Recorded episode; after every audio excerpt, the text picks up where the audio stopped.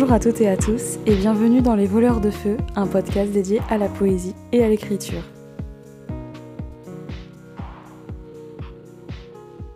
Je suis très heureuse de vous retrouver dans ce deuxième épisode et je vous remercie vraiment pour vos retours sur le tout premier épisode, dans lequel on s'était interrogé sur les raisons qui pourraient expliquer pourquoi aujourd'hui en France, la poésie ne suscite pas l'engouement et l'intérêt qu'on aimerait. Aujourd'hui, on va se poser une question assez basique. C'est quoi la poésie?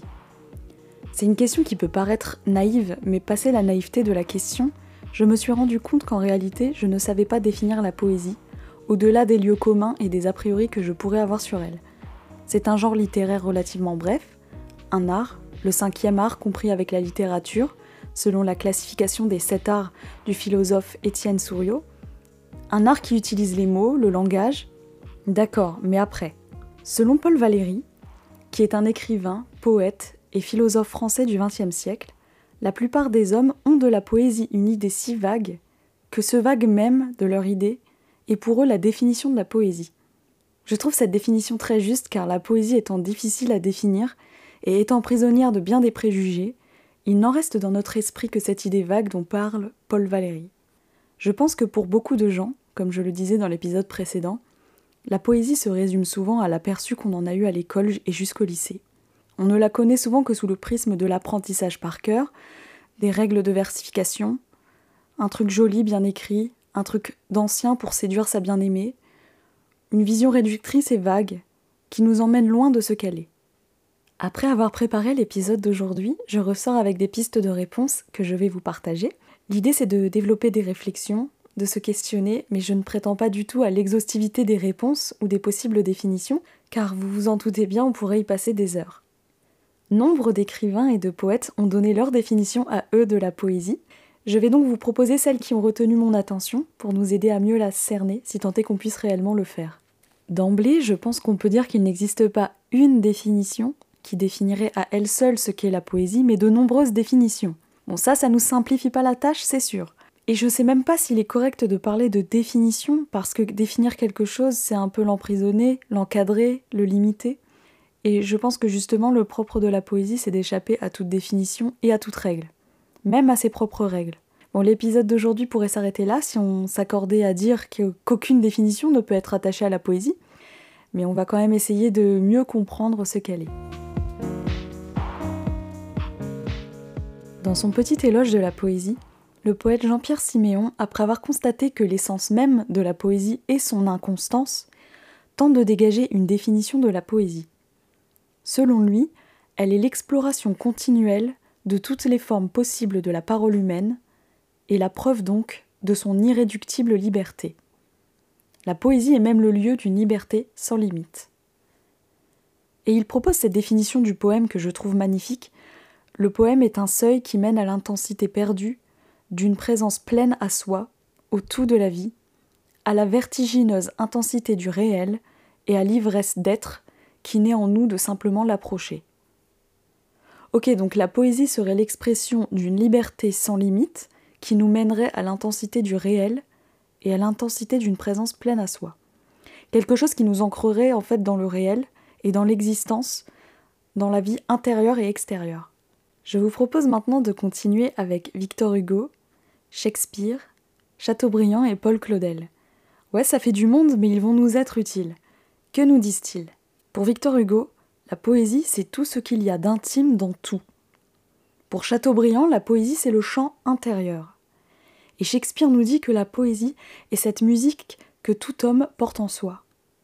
Enfin, pour Paul Claudel, la poésie, ce sont des mots avec de la musique à l'intérieur, mais qui en sortent.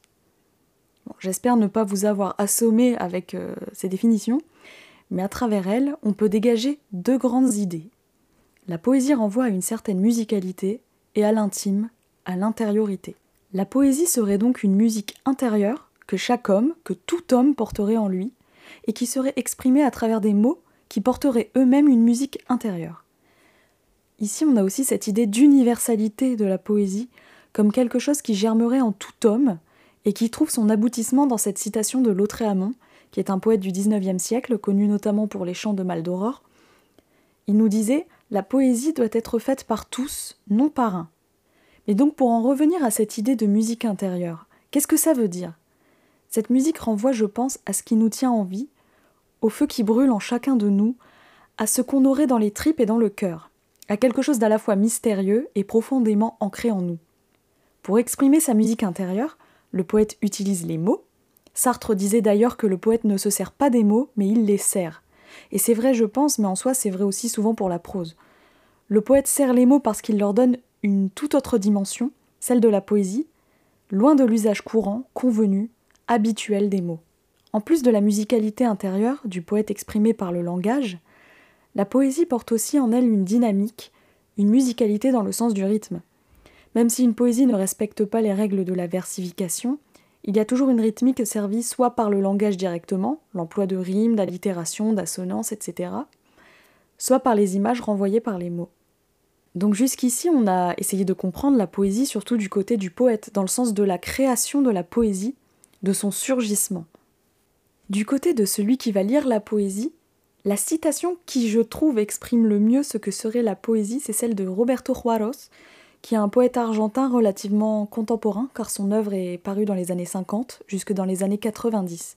Il disait La poésie est un extraordinaire accélérateur de conscience.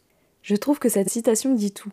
L'intérêt n'est pas de la paraphraser, mais la poésie, c'est un peu une conscience qui vient s'adresser à la nôtre pour l'interpeller, la réveiller, l'alerter, lui ouvrir ou lui rouvrir les yeux, la secouer, la reconnecter à la vie. Tout ça me permet de faire un lien vers André Chédid, femme de lettres et poétesse française, qui a dit Si la poésie n'a pas bouleversé notre vie, c'est qu'elle ne nous est rien. Apaisante ou traumatisante, elle doit marquer de son signe. Autrement, nous n'en avons connu que l'imposture. La poésie serait donc un bouleversement.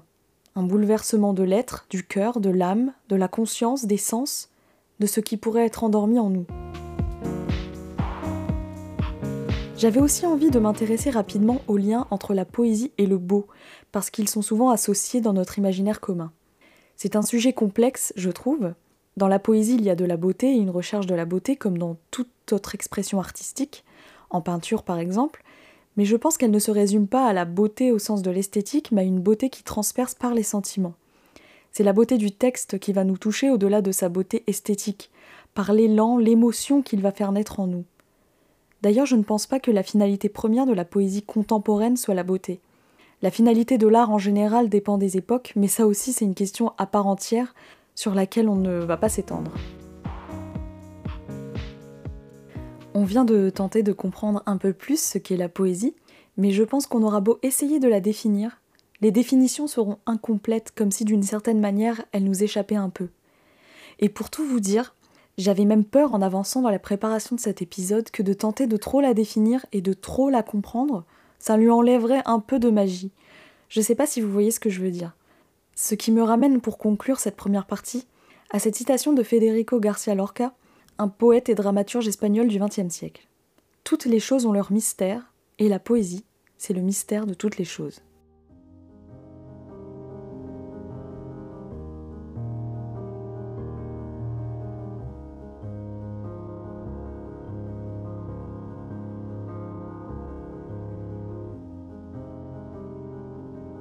Dans cette deuxième partie, je voulais enchaîner avec une toute autre question, qui est la suivante.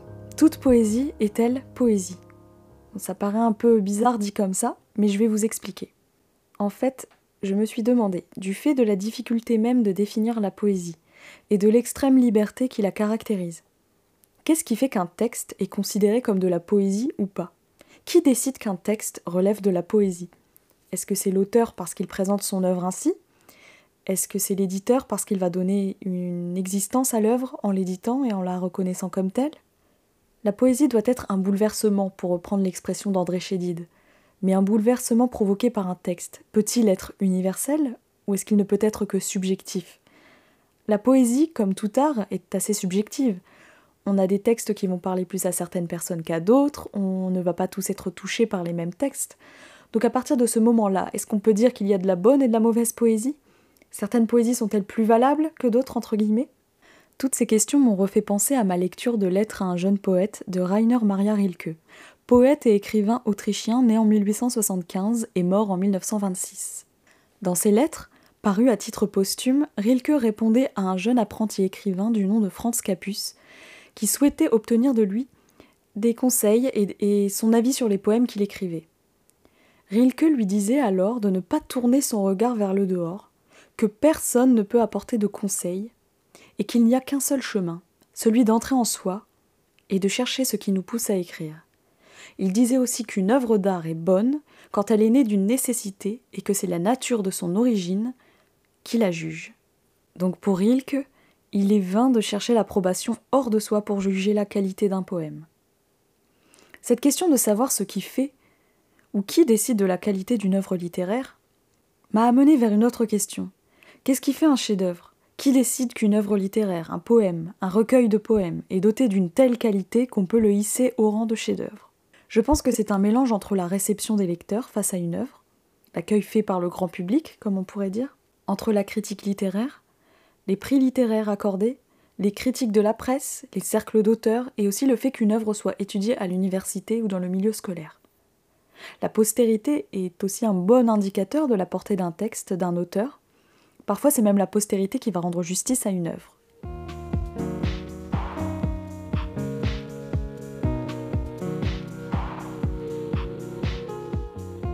L'épisode d'aujourd'hui touche à sa fin. J'espère qu'il vous aura intéressé et n'hésitez pas à me faire part de vos avis, de vos points de vue. Vous pouvez partager ça avec moi sur Instagram, ce sera un plaisir de pouvoir échanger là-dessus avec vous. S'il devait y avoir un mot de la fin, de ce que j'ai appris moi-même en préparant cet épisode, c'est lisons de la poésie, écrivons-en, faisons-la vivre, mais n'essayons pas trop de la comprendre ni de la définir. Avant de nous quitter, je vais vous proposer la lecture d'un extrait de Mémorial de l'île Noire, une autobiographie poétique de Pablo Neruda, qui était un poète, écrivain, diplomate et homme politique chilien, né en 1904 et mort en 1973, que je n'ai jamais encore lu mais que j'ai très envie de découvrir.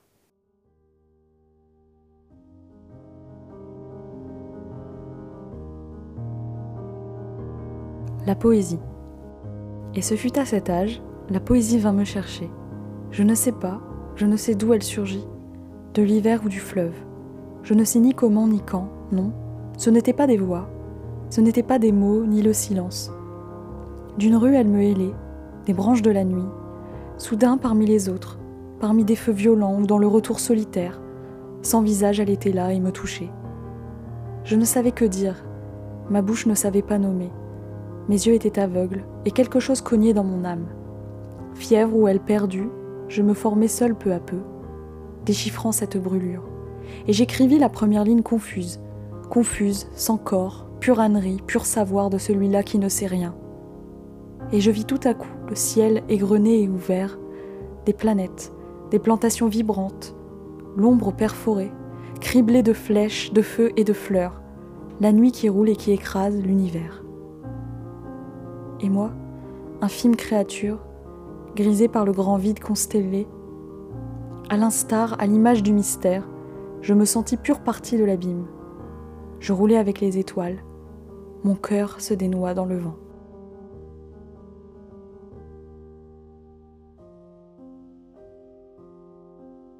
Un grand merci à vous d'avoir suivi cet épisode et je vous dis à très vite pour un prochain épisode des voleurs de feu.